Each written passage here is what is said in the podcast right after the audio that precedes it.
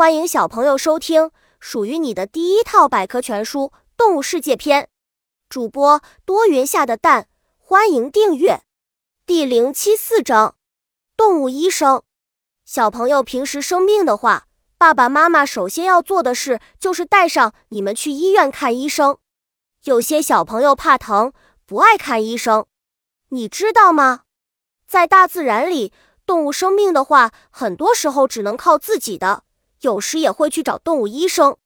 猴子与树生活在热带森林中的猴子，如果得了怕冷、站立的病，就会去啃咬金鸡纳树的树皮，因为这种树皮中含有金鸡纳霜素，是治疗疟疾的特效药。